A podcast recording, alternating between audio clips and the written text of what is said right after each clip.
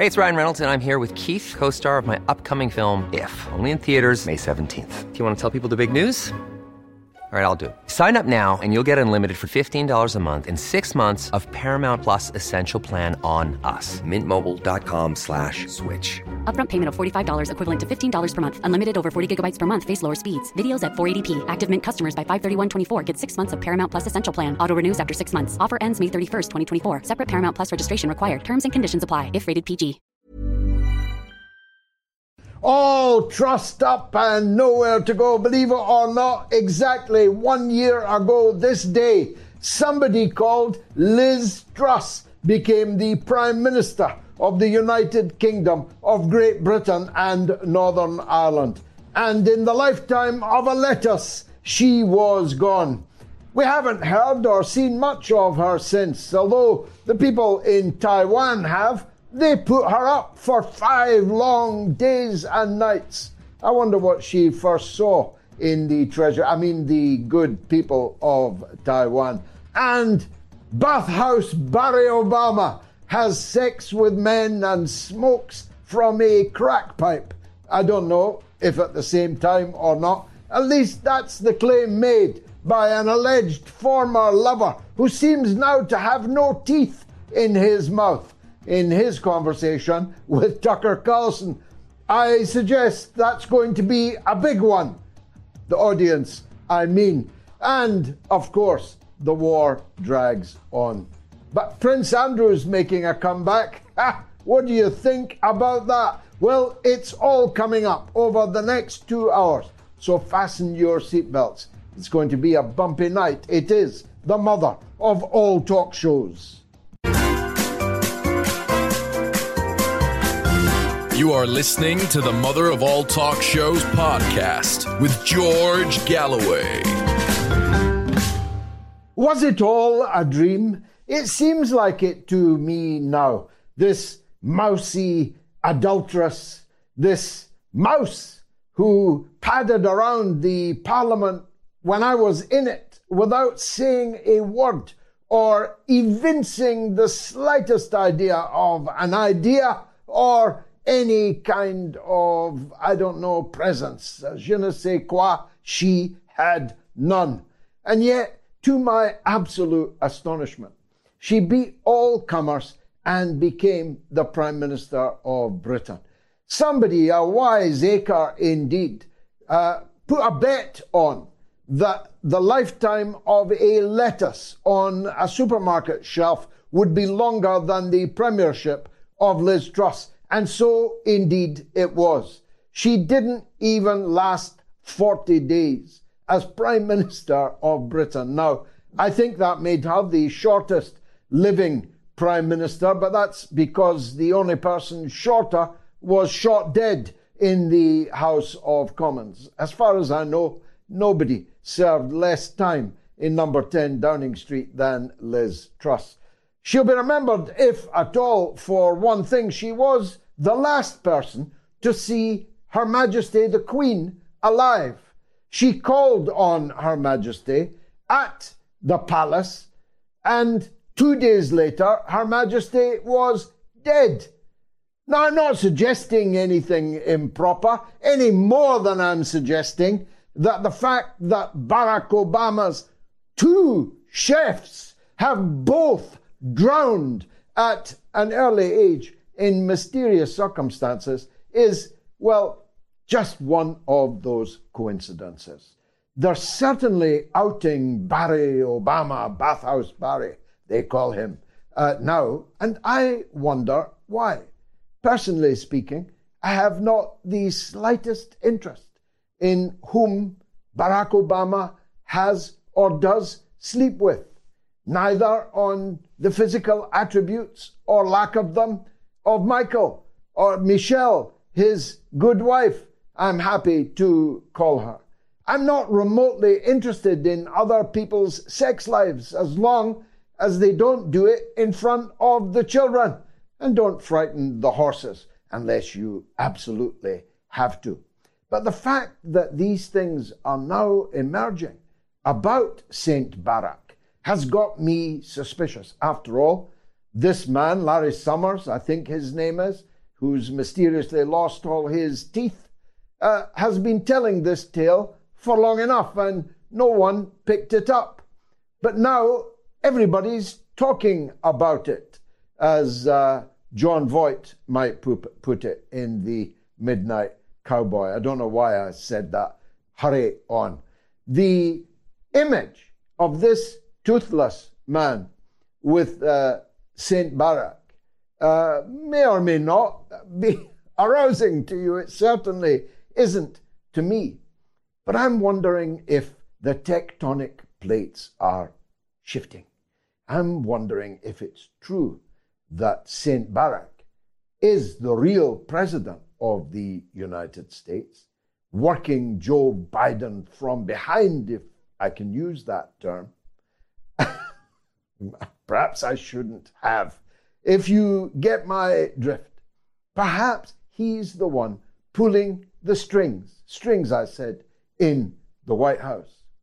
And it's now time to move Joe Biden out. After all, there are only so many embarrassing videos that even the ruling elite in the Democratic Party can possibly imagine will stand them in good stead in the forthcoming election, no matter how many ballot box stuffers they have on the payroll, no matter how many breakdowns in the electronic voting machines they have pre arranged. It will simply not be credible to anyone if this man, Joe Biden, were to win another election for another four year term next year in November. That's patently absurd. In fact, in parenthesis, when you look at the brain freezes being suffered by the American political leadership, it is, I mean, if you believed in karma, it is truly karmic.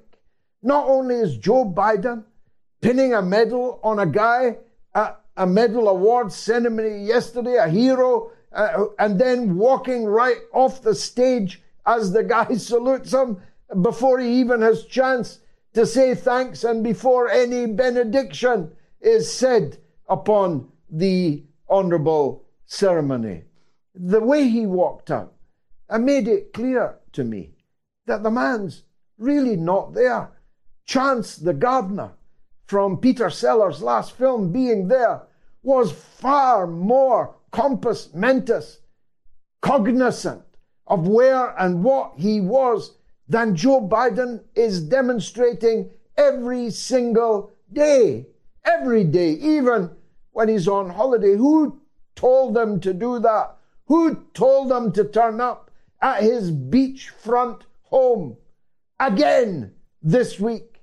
He's already spent more than 40% of his presidency on holiday, and there he is again, having not visited yet East Palestine that he promised to visit in February of this year, and where upwards of 6,000 people still have no clean drinking water because of the crumbling country that this beach beach body is so fond of.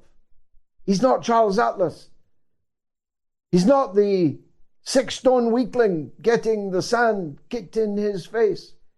He's just a sad old man that is being abused by his own family for money, for fame, for limousines, for the Secret Service protection. I don't know what it is that they are so desperate to hold on to. Or maybe, just maybe, it's because at least now he's got the keys to the safe. And the secrets that are in the safe might not be safe for anyone in the Biden family. I'm just guessing, just brainstorming, which may have been what Mitch McConnell was doing, again in the corridors of power uh, in Washington, in the Capitol building, for the second time in three weeks, in front of every camera in America the minority leader, the leader of the Republican Party, literally froze on screen for two whole minutes. Now, trust me, in television time, two minutes is an aeon, it is an epoch. And he stood there, his brain completely frozen. Mind you, his doctor looked him over the next day and gave him a clean bill of health, fighting fit, he said Mitch was. In fact, he's as fit as the President of the United States. And therein lies the problem. The gerontocracy that runs the United States cannot possibly be running the United States. I mean, I know I have a rather low opinion of the ruling elite in the United States, but they cannot be that bad. These people must be there for an other purpose. And it may well be, as I said right at the beginning, that they are getting ready to change the guard. Their problem is a bit like Richard Nixon with Spiro Agnew as his vice president. You remember, famously, he said, Nobody's going to shoot me with this guy next in line. Well, that's the problem that America has now if they're getting ready to put Joe Biden, metaphorically speaking, to sleep, to politically euthanize him. That that means President Kamala Harris. It also means that Kamala gets to pick the next vice president. Yeah. That might be Hillary Clinton. Or it might be Michael Obama. Might even be Barack Obama. It could be anyone, but that anyone is going to have to put Donald Trump out of the game first. Because right at this minute, whether at liberty at large, or behind bars, there is nobody that can stop a second presidency of Donald J. Trump. All the polls are clear. All the crowds are clear. All the vibe on the streets is clear. No one can beat Trump. And therefore, they have to stop him before he gets to the starting gate. They're trying to put him behind bars, even though that does not stop him, though will undoubtedly make campaigning rather more difficult in handcuffs and in an orange jumpsuit. But given the success of that mugshot that you're looking at right now, which has raised him millions of dollars and put him up 5% in the polls, I wouldn't guarantee that the jailhouse pictures would not also boost his fortunes. I think myself, it would be cleaner for them all round if he was terminated with extreme prejudice in the way that they have already done to Jack Kennedy and to his brother Robert F. Kennedy as he marched ineluctably towards the White House. I've said this before. I know that Donald Trump has occasionally watched this show invest your money in a crack Russian protection team now. Hire them. Americans of Russian extraction. Hire them now, Donald, because you cannot trust your Secret Service detail any more than Jack Kennedy was able to trust his. So many things to talk about tonight, and I've perhaps dwelt overly on Truss and Trump and Biden and the gang that couldn't shoot straight in Washington. I should turn to the war. Because you'll have lost track, as I have, the number of game changing military weapons that were first never going to be, and then maybe would be, and then only through a surrogate would be, and then finally by the big powers in NATO directly delivered to the Kiev gang, which is falling apart. And where, according to the Pentagon itself, $6 billion worth of weapons are unaccounted for, paid for by the American taxpayer and delivered to the gang in Kiev. But the weapons just keep on burning. The weapons don't change any game at all. In three months of so called counter offensive, the Ukrainians have recaptured virtually zero territory. But they have lost another 65,000 dead men, some of whom were visited rather nobly by Blinken today in Kiev in their cemeteries, to which he, Blinken, and his gang in Washington actually consigned them. There was the Abrams tank, which burned like a Roman candle on fireworks night. Then there was the unvanquishable chieftain tank delivered by the United Kingdom, but not to war zones. Don't want them in war zones, only in safe areas, like there's any safe areas in the Ukraine. That went up today. It melted in front of our eyes yesterday. It was hit by Russian shells and it burst into flames, presumably incinerating the crew inside who, poor fools, had believed the propaganda that this tank was impregnable, unvanquishable. The Defense Secretary, I can hardly believe I'm saying this, Mr. Green, I.E., aka Grant Shapps, when asked on the radio this morning if we'd be sending another chieftain to replace it, replied unequivocally and shortly with the word no. It is an utter humiliation to the Western military industrial complex that despite fleecing us all for billions, uncountable billions, record numbers of billions, we don't have a war machine worth speaking of. In Britain, our entire armed forces could comfortably fit into the Aston Villa football ground, Villa Park, which I choose as a metaphor because it's not the biggest stadium in Britain. In the United States, generals are parading around in high heels and lipstick. I don't mean the women generals, I mean the male generals.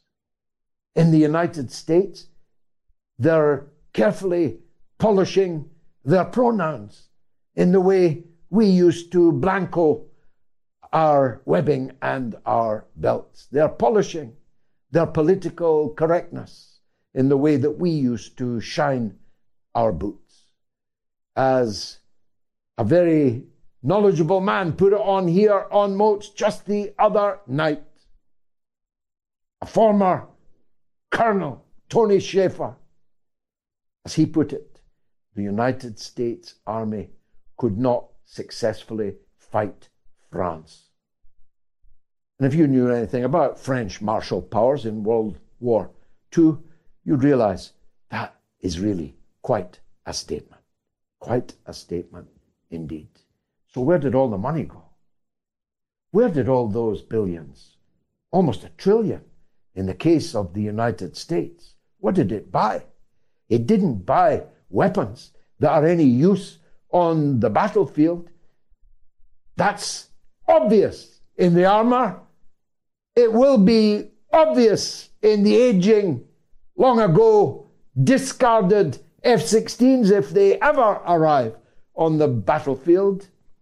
It's true that the very historic, unchanging, nuclear tip depleted uranium shells, it's true that they will leave cancer in the ground and in the water and in the children of Ukraine for generations to come, but that's not much to boast about. The truth is, again this evening, Russia is on the advance in the direction of Kupiansk. And the British and American supplied armor is burning on the Ukrainian steppe. Heavy rains are about to fall this autumn, followed by the winter snows in Ukraine. The government in Kiev is falling apart. The defense minister has been sacked and sent as ambassador to London. The new defense minister was quickly outed on social media, masturbating himself into a camera, presumably for others uh, to enjoy, if that's the phrase. This gang of thieves, this gang of no marks, this gang of lowlifes in power in Kiev are not much longer for this political world. Be sure of that. If they're not overthrown by their people, they sure as hell are going to be overthrown by their army, which has begun to vote with its feet in large scale surrenders right across the battlefield, right across the line of control, which is 25% into the territory of Ukraine, but it will not end there. The number of people flying the flag for Ukraine in Western society has fallen faster than a horse draws. They cannot be found anywhere. Anywhere. Take a look at your social media. Look for the blue and yellow that was once hegemonic on social media. Go out in the street with a collecting bucket and collect for more arms to Ukraine and see if you hear a clink or two. Western politicians, one after the other, are beginning to fall as a result of the economic ruin that they have invited onto their own economies, their own countries, in worship of Saint Zelensky, who's no more of a saint than Bathhouse Barry ever was. Much more of this coming up. So I promise you, this is going to be the mother of all talk shows. Millions of people have lost weight with personalized plans from Noom, like Evan, who can't stand salads and still lost 50 pounds. Salads, generally, for most people, are the easy button, right? For me, that wasn't an option. I never really was a salad guy. That's just not who I am. But Noom worked for me. Get your personalized plan today at Noom.com. Real Noom user compensated to provide their story.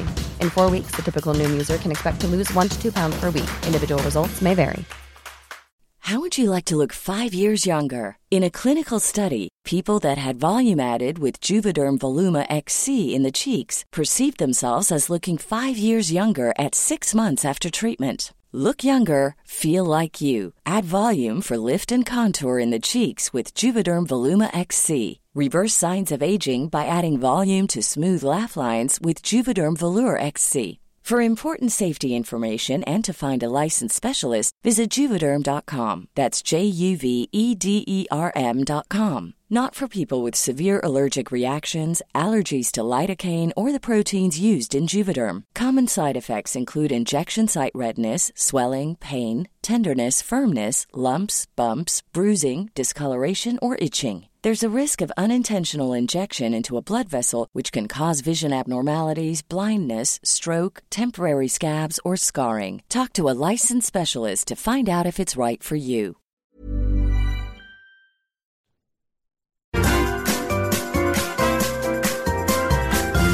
You are listening to the Mother of All Talk Shows podcast with George Galloway.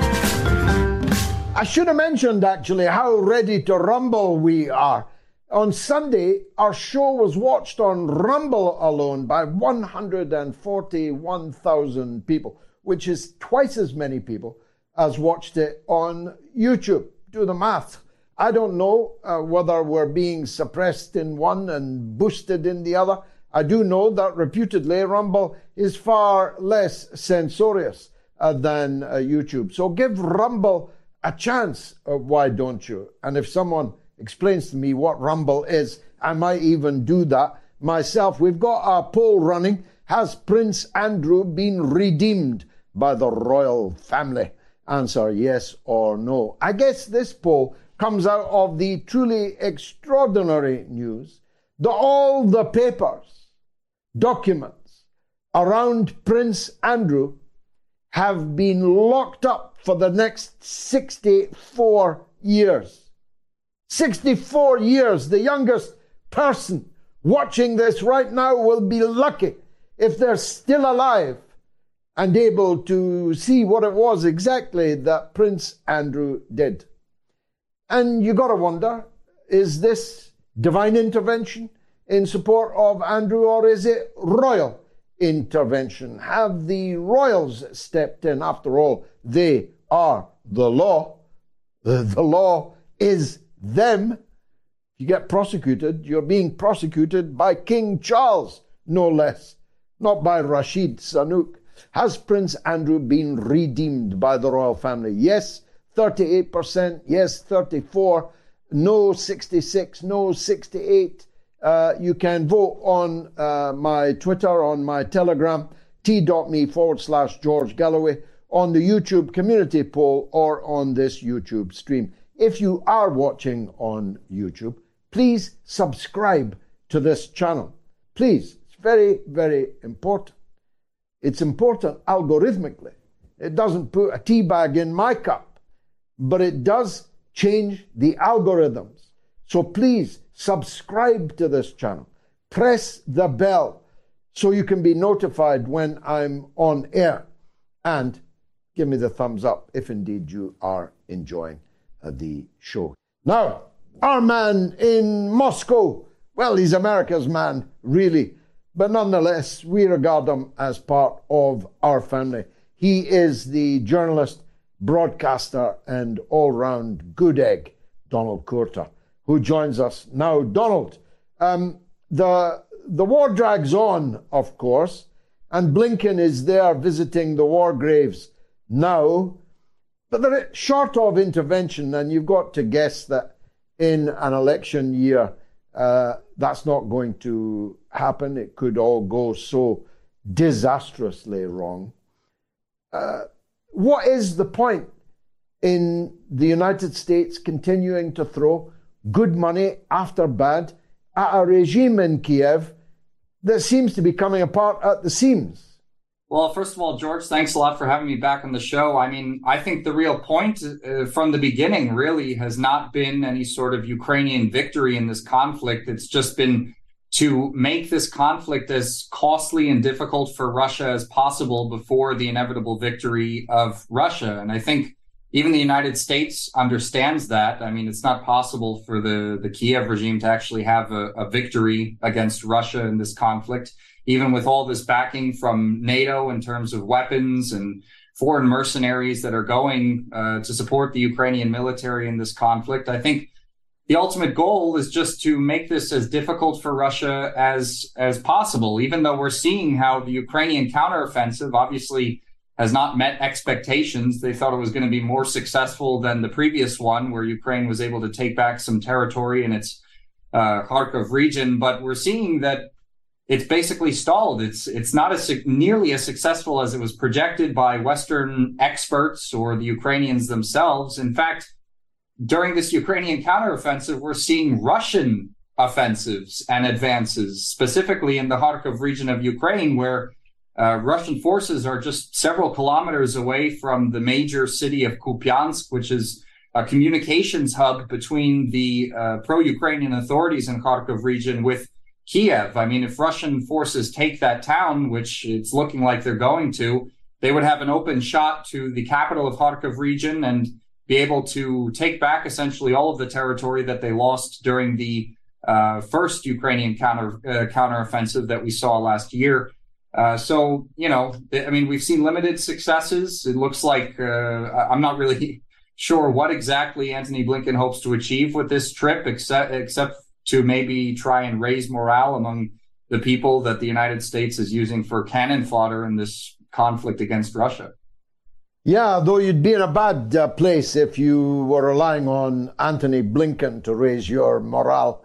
Uh, he has uh, all the charisma of uh, a wet lettuce, as we say. Um, the outgoing defense minister in Kiev, uh, now ambassador to London, could have been worse, uh, but could have been better.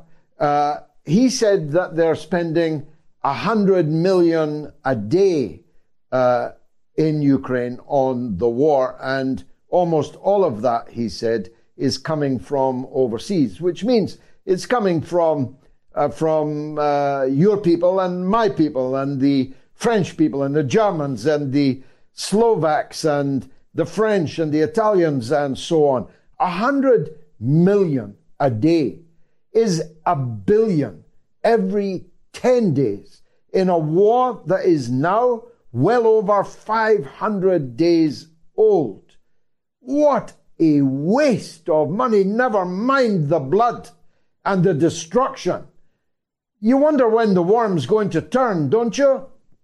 Well, obviously, I completely agree with you that it's a complete waste of money, but that's not even, I, I would say that's not even the worst part of it, just throwing money at this uh, war that is obviously unwinnable for Ukraine. But let's, think about the fact that uh, billions of dollars of, of, Western tax dollars are going to this country that's one of the most corrupt governments. It has one of the most corrupt governments in Europe. And aside from the fact that it's super corrupt and the fact that tons of these weapons that are going to Ukraine as well are going to end up in the hands of terrorists or, you know, radical groups in other places of the world. We can also look at the fact that you know, it's it's just such a joke that the West is supporting Ukraine on the basis of calling it a democracy when all of the political opposition in Ukraine has been banned. And also, uh, I actually did a report about this today at at, uh, at RT. The fact that there was recently an interview uh, in The Economist with a the former head of the Ukrainian security services, and this interview, in this interview with the former head of the Ukrainian security services, he talks about how the SBU or the Ukrainian security services, they formed an assassination program back in 2015 when all this was going on with Ukraine's so-called anti-terrorist operation in Donbass, when basically anyone who potentially had uh, some pro-Russian views or didn't even agree with Kiev's political course could have been considered a terrorist.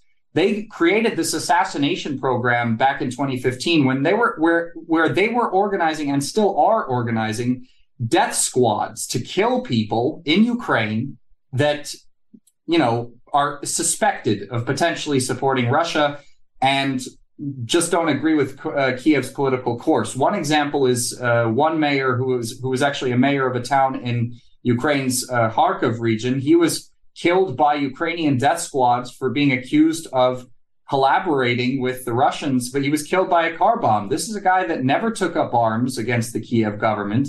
He was a civilian, he was a politician, and he had pro-Russian views. And for that, they killed him by by a car bombing. It's absolutely crazy that the West continue continues to uh, call Ukraine a democracy. They talk about potentially integrating Ukraine into the European Union. We've got even uh, one Ukrainian official, the I think I think it was the deputy prime minister of European and Euro-Atlantic integration, saying that they're planning on uh, joining the European Union even before the end of uh, the Ukraine, uh, uh, before the end of Kiev's conflict with Russia, which is absolutely an, an absurd thing to suggest, especially when, like I said, we've got this Ukrainian government assassinating people who aren't even uh, combatants because they're suspected of potentially supporting Russia inside Ukraine. And of course, we know about the other instances outside of this official assassination program where, you know, for example, Daria Dugina, Russian journalist, not a combatant, she was assassinated by the Ukrainian security services. They had uh, several other assassination attempts, like on uh, Prilepin, who was uh, Russian pro-Russian writer. You know, they tried to they tried to kill him. So it's obvious that the Ukrainian government is carrying out these terrorist acts, assassinations uh, against civilians, all the while where, like I said before, they've banned all their political opposition. it's not possible to uh, speak against the government in any official capacity there. And we've also got uh, the um, the Ukrainian. Uh, actually, I forgot specific. Ah, yeah, it was the secretary of the National Security and Defense Council of Ukraine, who was just recently saying that elections could potentially destabilize Ukraine uh, where it is right now in the conflict. So, you know, we're looking at a country that the West is throwing all this money to, calling it a democracy that might not even have elections. Well, uh, I mentioned about the government coming apart at the seams. It's not just the defense secretary that has been sacked and now beginning to talk uh, more freely, but uh, we know that revolutions eat their children. This is a case of the revolution eating its father. Kolomoisky, uh, the billionaire who bankrolled at one and the same time the Nazi Azov battalion and the then putative Jewish president Zelensky, he, he, he basically bought the presidency for Zelensky he invented the television show in which Zelensky played the president of Ukraine. He's now just been arrested by the SBU in Ukraine for the theft of billions of dollars uh, from the Privat Bank. What can you tell us about that?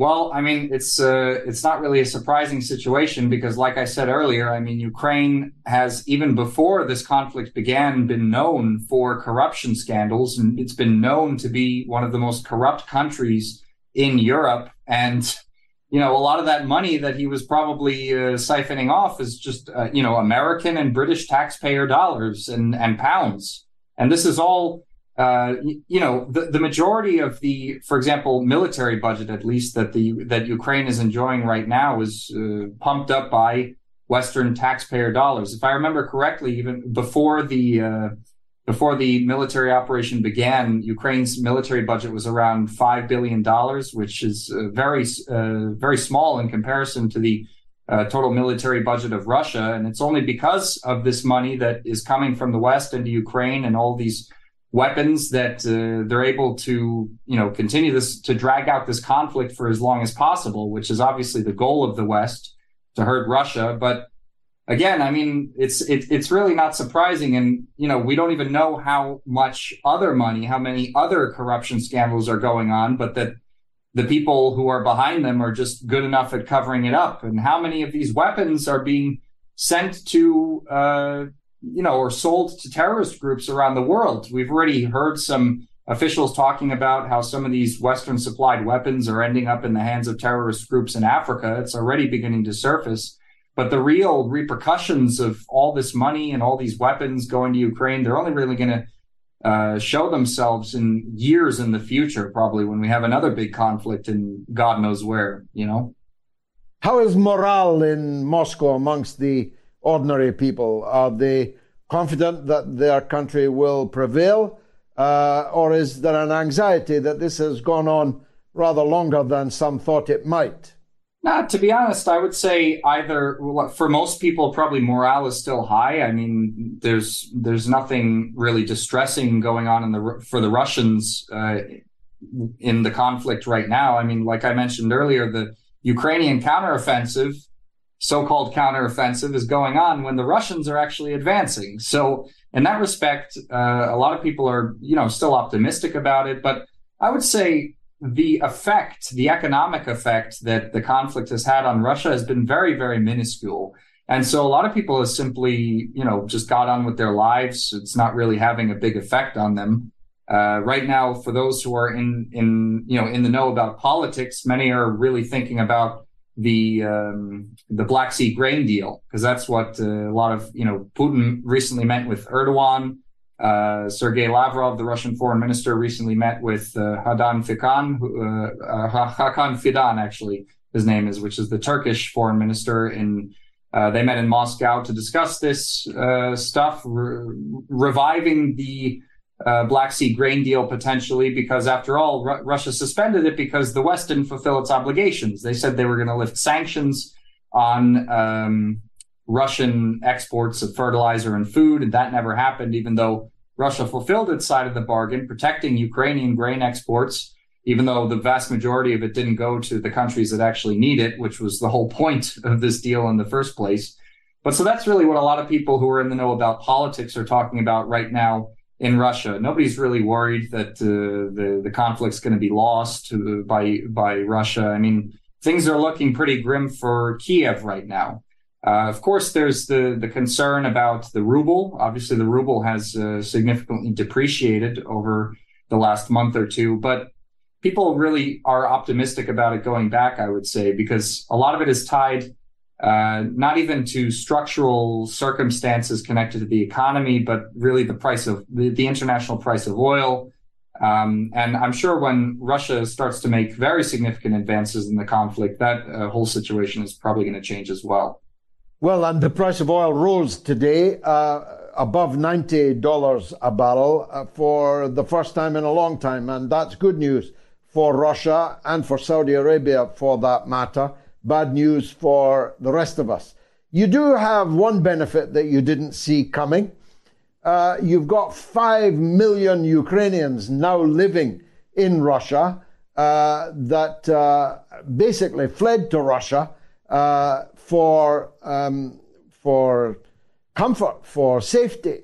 Uh, when the war uh, broke out, but you're now going to get another infusion of those because Western European countries are now sending any Ukrainian man between 16 and 60 currently living in Western Europe, sending them back to Ukraine so that they can be drafted and sent to the front line. That's what we call European hospitality. And of course, ironically, therefore, the only place that these men or 16 year old boys or 60 year old old men can be safe from being drafted is to go to Russia or Belarus. And many of them are right now packing to do just that.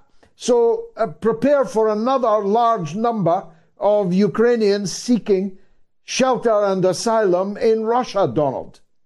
Yeah, and and to be honest, we could say the same about even a lot of the Ukrainian refugees that fled to Europe and the United States as well. I mean, obviously they've been used as a, a an object of propaganda by the mainstream media, covering this refugee crisis like uh, they're fleeing big bad Russia, but many of them, I mean, conscription has been in place in Ukraine since the beginning of this uh, the Russian spe- uh, special military operation, and a lot of people have just been trying to flee that. They don't want to take part in this uh, war, whether they uh, blame Russia or they, or some, obviously some of them blame their own government. I mean, a lot of people still know about what happened in Donbass over the eight years that preceded Russia's military operation.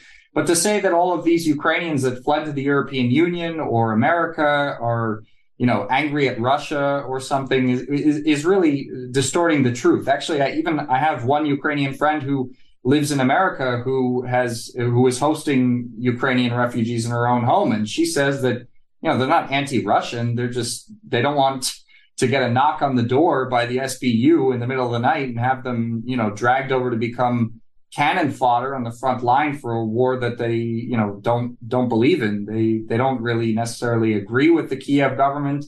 They don't really have any sort of uh, you know hard feelings against Russia either. They just don't want to be sucked into this uh, Ukrainian meat grinder essentially. So it's also important to understand that that it's not like uh, that the Ukrainian refugees that even went to the West also don't have sort of one worldview that's anti-Russian like the Western mainstream media is trying to convince us that they have. Donald Courter, as always, a pleasure to chew the fat with you. Thanks for joining us on the Mother of All Talk Shows. I'll be right back in a minute. Stay tuned.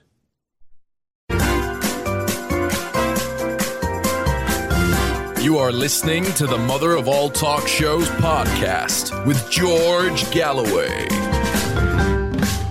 It is the professor himself, Simon, in Florida. Welcome back, Simon.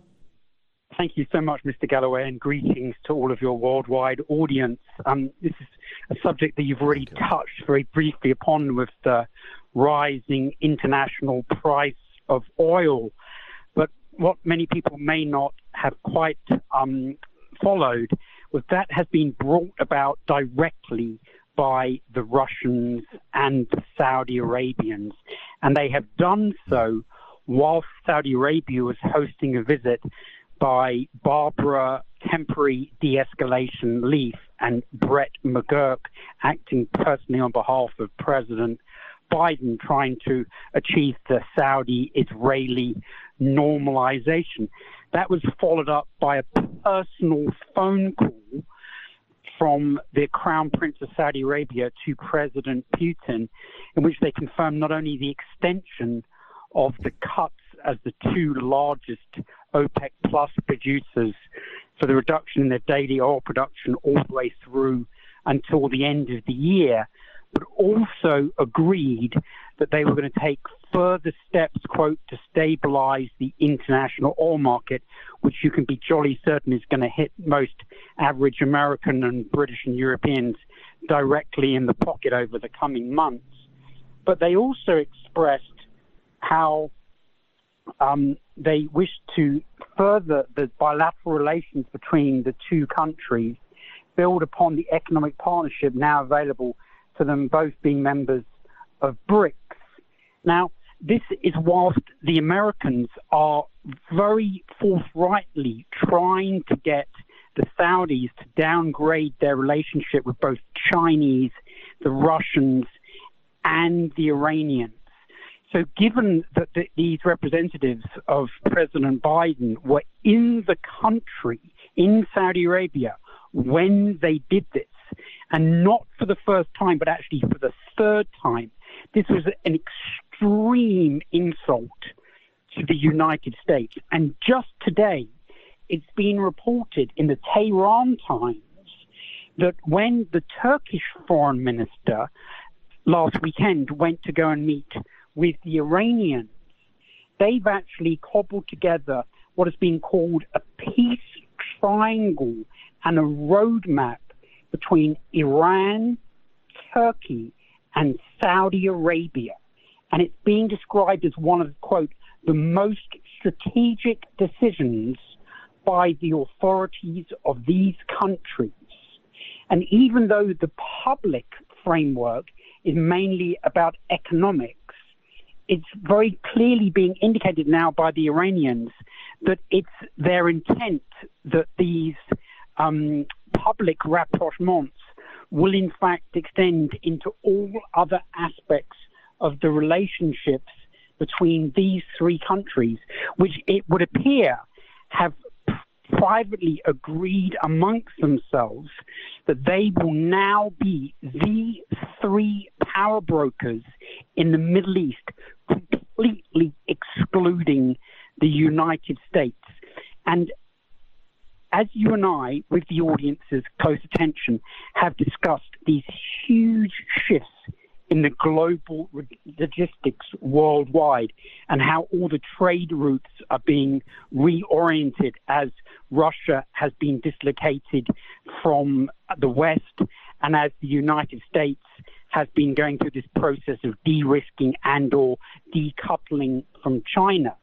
A little little railway link called the Sham Lam Sheh Baza rail link was just started this week. And in the Iranian press, it's describing it as these unique economic opportunities, the north south and east west corridor chains can generate more wealth for Iran than oil. Than oil for the whole country of Iran. So this is how important what you and I are trying to explain to people about the significance of these logistical chains. We're talking about tens of billions of dollars per year for decades and entire reorientations of the power relationships in the entire Middle East. You always cheer me up, Simon, and I'm grateful as always for your call. Uh, the Saudis uh, had decided, uh, and this was communicated in a call from the Crown Prince to President Putin, uh, they had uh, decided to continue their cut of 1 million barrels per day.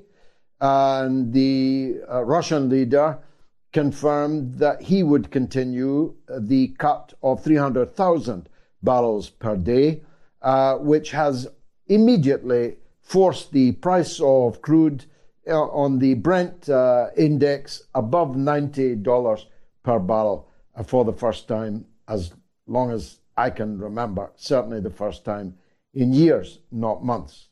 That uh, will be extremely good news uh, for Russia and for Saudi Arabia, and presumably also the other oil producing, oil exporting countries, of which Iran is a very significant one, but also the Emirates and Kuwait and Venezuela uh, will all greatly benefit from this huge jump in the uh, price of oil.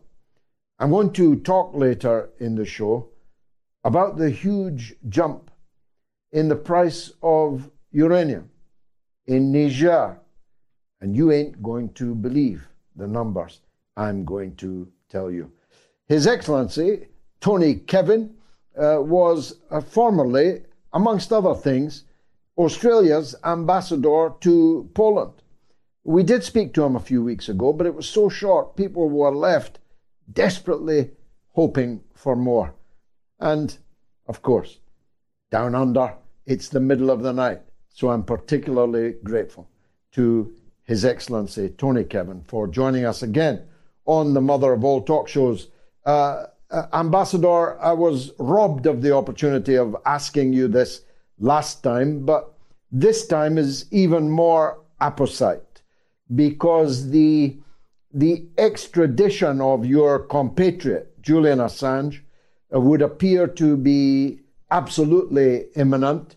It looks like uh, the British have failed uh, the cause of freedom in this case. Uh, and it seems like Australia never really got uh, out of the blocks uh, in trying to rescue your own citizen from uh, this trumped up case, which may very well see him behind bars for the rest of his life. To what do you attribute the Australian government's apparent lackadaisical approach to this? Good to be back on the show, George, and uh, I look forward to a, a, longer discussion with you on this and other interesting topics. Um, Assange is Australia's shame, uh, our shame that we have not effectively done anything to help him over the last few years. Quite the contrary. In fact, we've our governments, both of them, have given surreptitious signals to Britain and America do what do what you wish with him. Um, you know, we we are really compliant with whatever you do. There, there is a little bit of light in the tunnel. I won't say at the end of the tunnel, but somewhere in the tunnel, there's a multi-party group of Australian MPs going to Washington in the next few days to make a last-ditch personal appeal to whoever they can see in the American government to say, release the man, end this tragic farce. And that's an important event, I think, even though they are not members of the government, they're backbenchers from different parties, including, interestingly, uh, uh, the former leader of the Nationals Party, Barnaby Joyce, who's um, quite a colourful character. But anyway, it's a, it's a multi party delegation, and hopefully it, it may achieve something. And yet, Australia had this enormous leverage. Uh, it is, as we discussed last time, albeit briefly, the most obedient satrap uh, of the United States, even to the point of self harm uh, on a spectacular level. I mean, the self harm Australia has done to itself over China and the whole AUKUS and the and the nuclear submarines and all the rest, you'd think. I mean, I, I was a friend of Bob Hawke uh, for my sins and his. Bob would have had his jacket off over the chair, sleeves rolled up, and like a trade union negotiator as he was, he'd have said, We're doing all this for you, you buggers. You're going to have to do this one thing for us and give us back Julian Assange. They never made any use of this leverage. No, they're a very timid bunch. They, uh, they're terribly fearful of offending, I guess, Biden and the fanatical um, apparatchiks around Biden. Uh, there's this fear that Australia is very vulnerable to American political manipulation at the domestic level. It's, it's a well founded fear because quite a lot of our political class have been pretty much indoctrinated and subverted by America over the years. And I'm talking about our political class from both major parties. So um, America showed its power when they destroyed the prime ministership of Gough Whitlam. They showed their power again a, a short time later when they put thumbs down on Bill Hayden becoming prime minister at the lead of a victorious Labor Party. And I have to add, George, despite your personal admiration for the man, Bob Hawke was America's choice as Australian Prime Minister.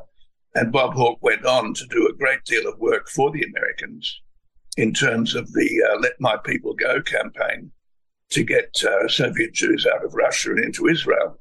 So um, he's not he's not the perfect person in my book by any means, but we could set that aside. It's not an important difference in the context we're in now. Um, we do have to uh, ask ourselves in Australia, where are we going? And unfortunately, our political class is supine, frightened, compliant. Um, there's there's very little good to see in the Albanese government at the moment, I'm afraid. Sounds a bit like Downing Street. Uh, uh no, I was making the Bob Hawke point that Bob would never uh, pass up the opportunity to have a good negotiating victory. Uh, he was, uh, of course, on many things, uh, highly deficient, and you have adumbrated some of them. I could adumbrate still more. Uh, but the one thing he was, was a trader, was a negotiator. And when you've got a hand yes. like Australia has got, and you're only asking for one thing uh, to have a journalist released, it's pretty pathetic that they didn't play that hand at all. It's more than pathetic. It's it's shameful. It's ridiculous. Um, there there is so much anger now in Australia outside government circles. There is a growing radical movement. It's still small, but it's very committed. And uh, I, I, I, feel proud in my own small way to be a part of it. I'm not I'm not much of a person to wave placards at demonstrations. I'm getting a bit old and frail for that. But I try to use my brain and I try to use my pen or my key punching fingers to make a contribution. And there's more and more of us now. I mean, we have we have some outstanding characters like Caitlin Johnstone at Kate Oz on, on, on Twitter, who, who, who makes a remarkable Wonderful. contribution to the global dialogue. And uh, there are others. Uh, John Absolutely wonderful. wonderful. wonderful people. So I feel that you know there is a little bit of hope for Australia yet. We're we're not we're not completely on our backs yet. Well, uh, one hopes not, of course. Uh, let's turn uh, to the problems that other people have. Um, in Ukraine, in the last uh, 72 hours, the defense minister has been uh, fired and uh, sent to be ambassador at the court of St. James in London. His parting shots were carefully camouflaged, uh, but were nonetheless uncomfortable reading for uh, Zelensky. Uh, for example, he talked about the cost uh, of this war, gave a figure that will be hair raising in the capitals uh, of the countries that are paying the $100 million a day. But the new defense minister wasn't even in post uh, when posts of his predilections uh, were all over uh, social media. Kolomoisky, uh, the man who's been the eminence grise uh, in the rise and rise of Zelensky, the man who funded Zelensky at the same time as funding the Azov Nazi battalions, has now been arrested, charged with theft of billions, I'm talking billions, uh, from uh, Privat Bank. Uh, there's every sign that things are not hunky dory in the corridors of power in Kiev. Do you get that sense also? Yes, I do. I mean, the important thing to note about the government in Kiev is that it's not really a government at all. They're a bunch of crooks, basically, on the American payroll, on the Western payroll. They, um, in that sense, the departure of Reznikov and his replacement by this improbable Crimean Tatar um, is, unimportant because if, if, if anybody's still running the Ukrainian army, I guess it's Zaluzhny. Uh, the Minister for Defense is a is a non-job, and Zelensky's job, really, apart from its public relations aspects, is a non-job. All the all the decisions are being made in Washington, uh, and uh, and so the only question is, and it's been the question now for weeks, if not months, uh, the Ukrainian so-called government, the Kiev regime, is terminal. Um, but when when is it going to be put out of its misery? And uh, we still don't know the answer to that because uh, I have a little metaphor here, which will be quite offensive to some people, but I will I will make it because I think it's relevant.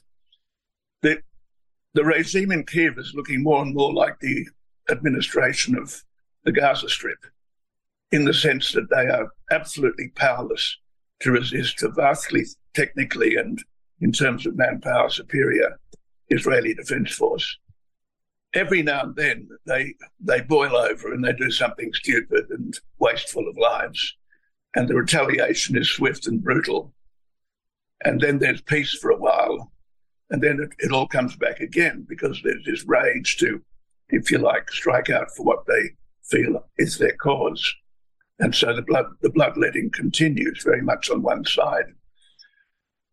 That might be Ukraine's future for quite a while because even though everybody knows the Ukrainian army is defeated, that they can't mount any more offensives, that they don't have the trained manpower to do it. They're just sitting back and licking their wounds. Meanwhile, the Russian army sits behind its incredibly strong fortifications with its crack troops ready to go whenever the order comes from Moscow to go. It, it's a it's an amazing situation because we have a, a total defeat of Kiev already, but you know, like the Black Knight in Monty Python, this this uh, legless rolling creature in the ground uh, keeps rolling around and saying, "Have at you, have at you." It's only a flesh wound. I mean, this is this is Ukraine today.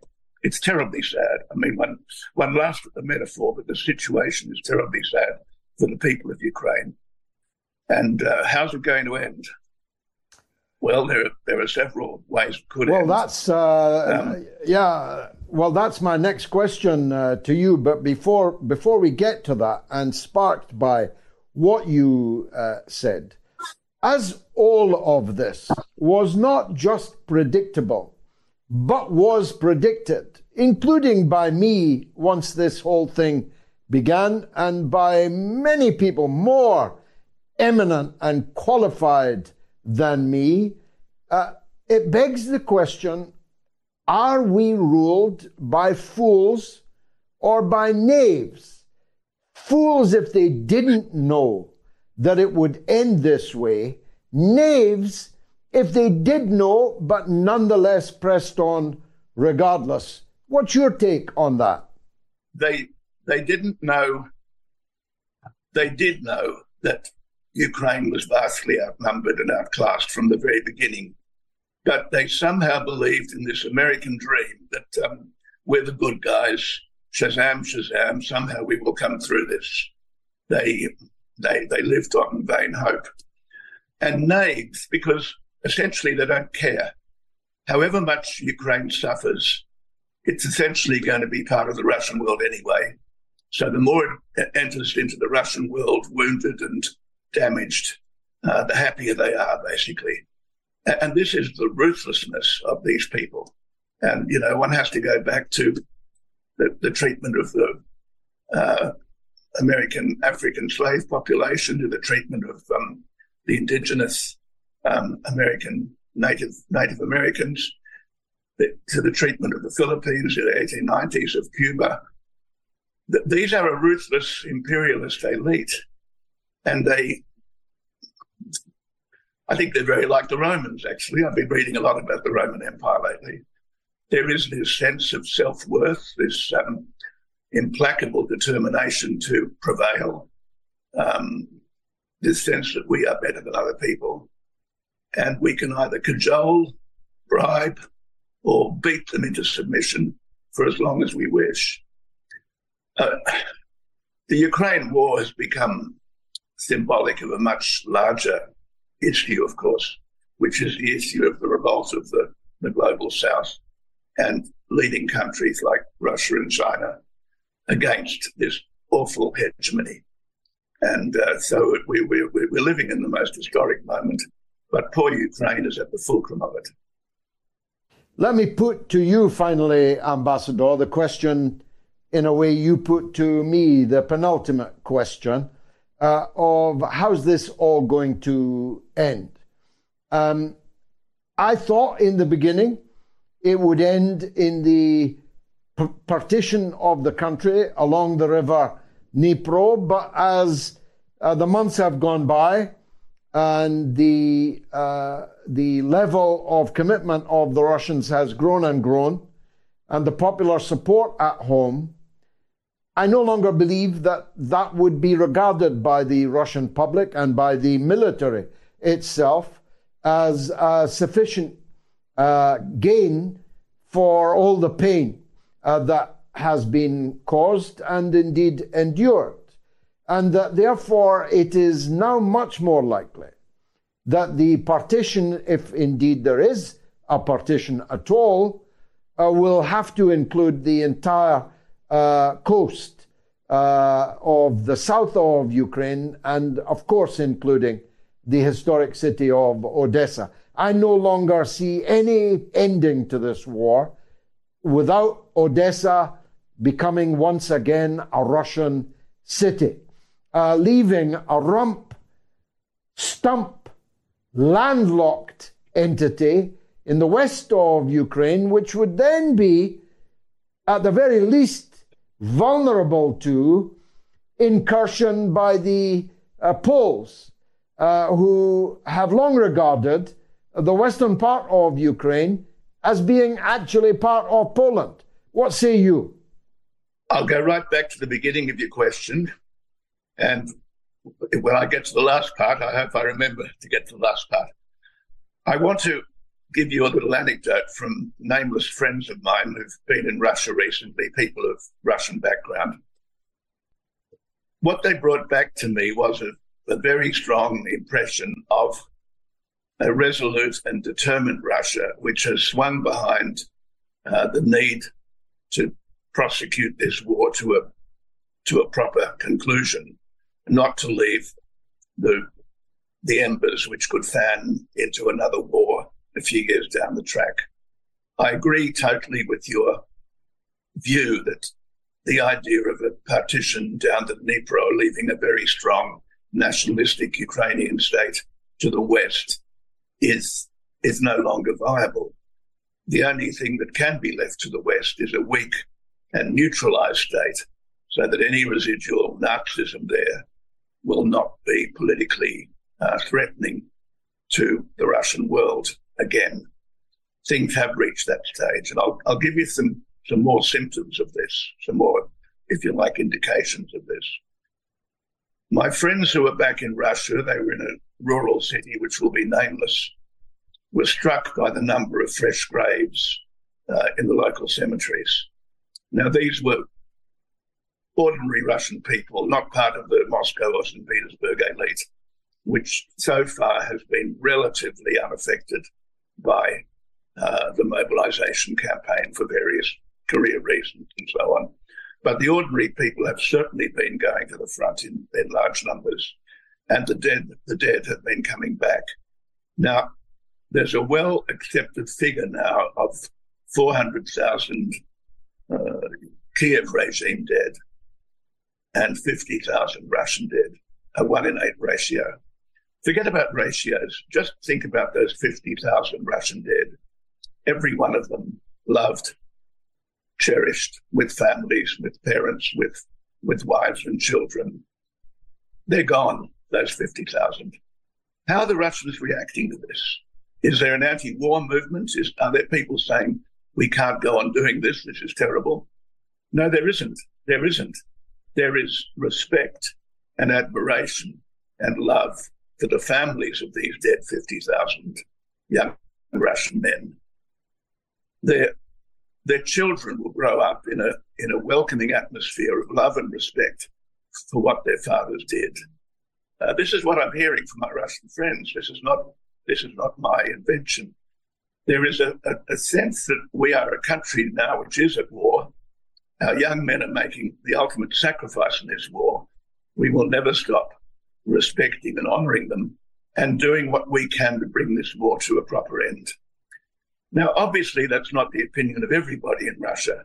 And I was told that there's believed to be a million Russians, not 300,000, who've left the country for one reason or another.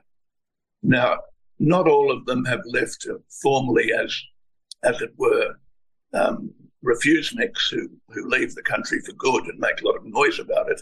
A lot of them are living quietly in various parts of the world, in places like Phuket and Bali. Um, they're lying low. They're, they're living off their savings. They're waiting for things to get better and then they'll quietly go home. But the point of it is the people who are left in Russia are the people who are fully committed to, to what is happening. Another indication, I was just reading Maria Zakharova's latest press conference from yesterday.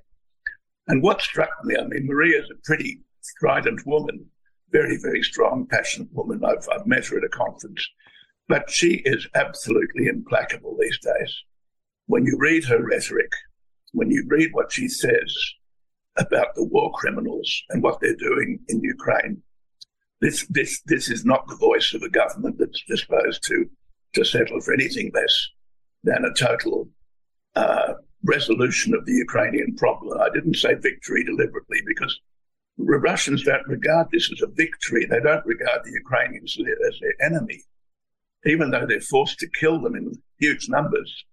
That's a military necessity for Russians. And it is still not a war for them. It is a, a, a brutal, um, implacable special military operation, and it will continue to the end. What is the end? I, I agree with you. It's hard to see Odessa being left within rump Ukraine after all this. And the fact that there were major air raids in the last few days on a, on a little river port between Ukraine and Romania. Um, look, I forget the name of it. It's uh, four four letters, but it's a it's a major river port and was a major entry point for Western supplies into Ukraine. Um, that is, of course, the western limit of Odessa province. And I think Odessa province is definitely going to go to Russia. What will be left of the rump Ukraine, not just territory, but territory under a effective security system which will prevent it ever militarizing itself or being militarized by NATO against Russia again. So we're, we're looking at two parts of the solution territorial solution and a political resolution in the area that remains in rump Ukraine. I don't think the Poles will, will move in. I, I think they they certainly might speculate about it, but um, if they have a rump Ukraine pretty much neutralized, I, I, think they'll close the books on the history and, and let it go. Excellency Tony Kevin, it's been fascinating to talk to you at length, and I hope it's not long before we talk again. Thanks for joining us at this early hour down under in Australia Fair. Vanessa is in New York. Let's hear from her on Biden and Trump. Vanessa, welcome to the show. Thank you, George. It's my it's such an honor. Thank you. Big fan. Uh, I'm calling. I, I, I am I am an American, but I am not a Trump supporter, and I am not a Biden supporter. So I'm coming at this as someone who is looking for serious change. So but one thing I've noticed is that in uh, 2018, Donald Trump did send out a tweet, and I'm reading it right now, where it says, I am happy to um, lift the ban on ZTE and bring Chinese jobs back to China. ZTE was the um, telecom company that was under the same ban as Huawei. And much to both parties' chagrin, he did lift those sanctions. And that was days after AP reported that a Chinese company had invested $500 million into an Indonesian resort that is actually now open for business. And it had licensed the Trump brand. And so that is now open for business. so mm-hmm. I just. Well, nice, just nice work if you can get it.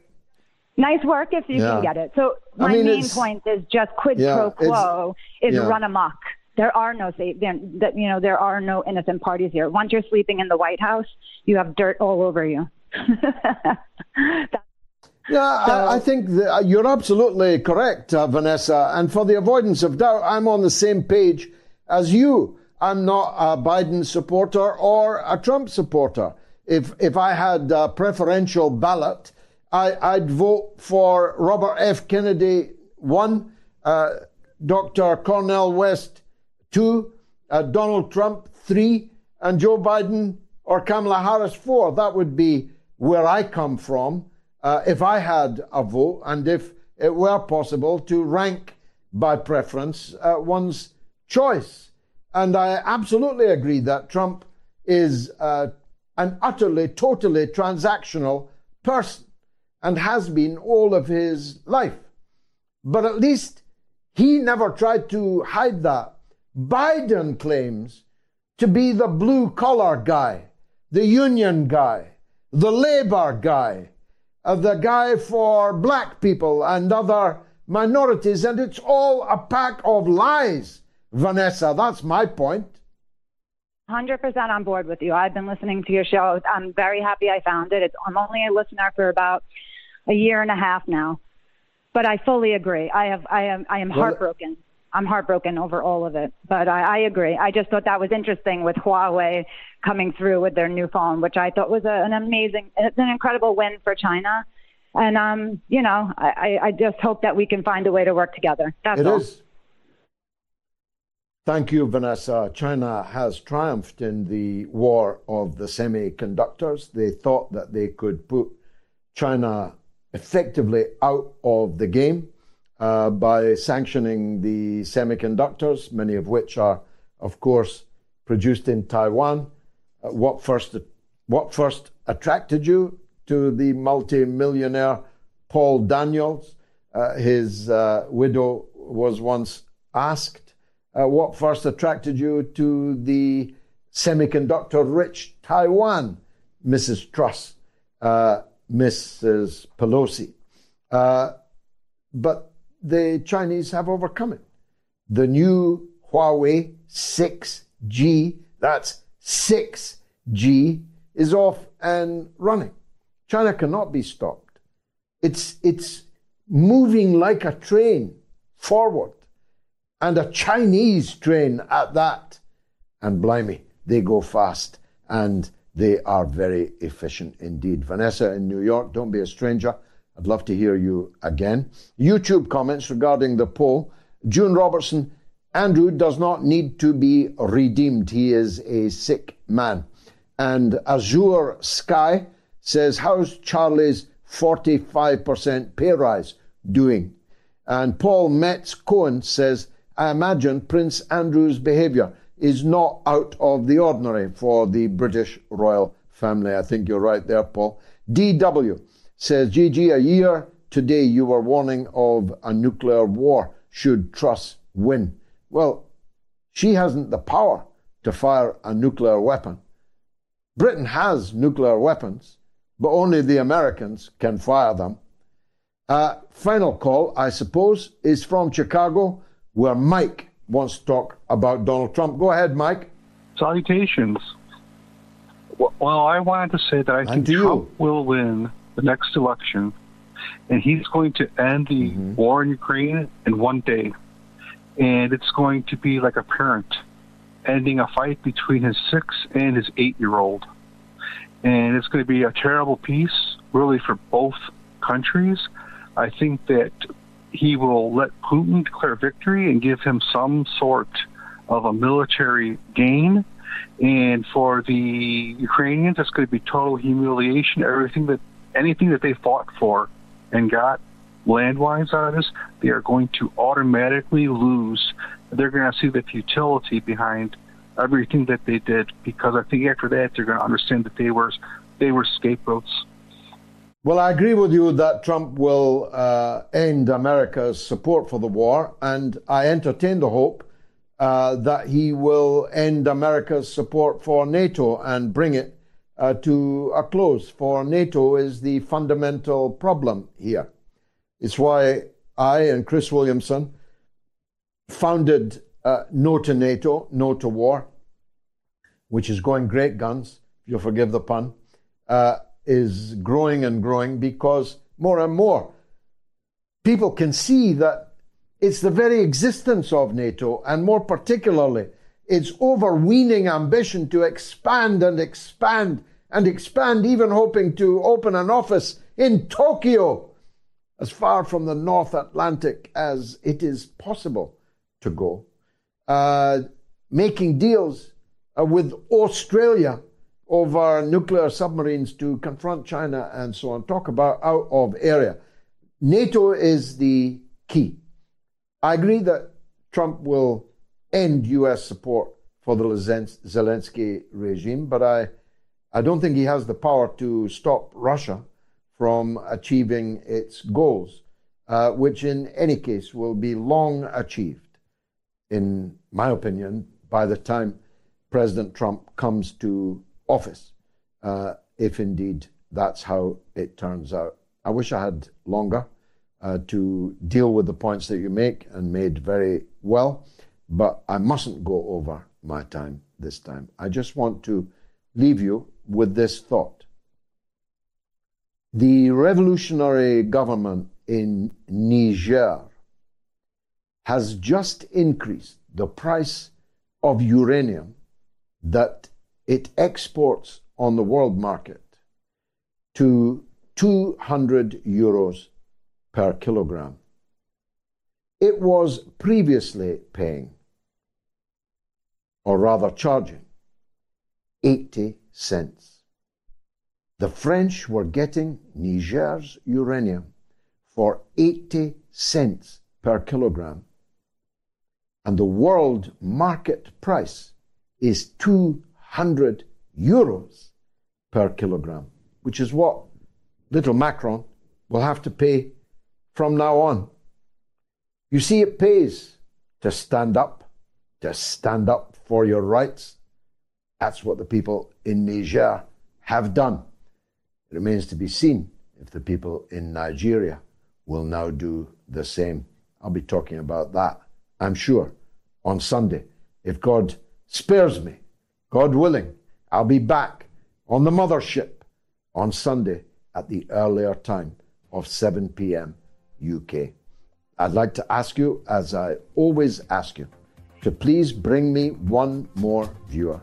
There must be a member of your family, a member of your circle, a workmate, a parishioner who you can persuade to check out the mother of all talk shows.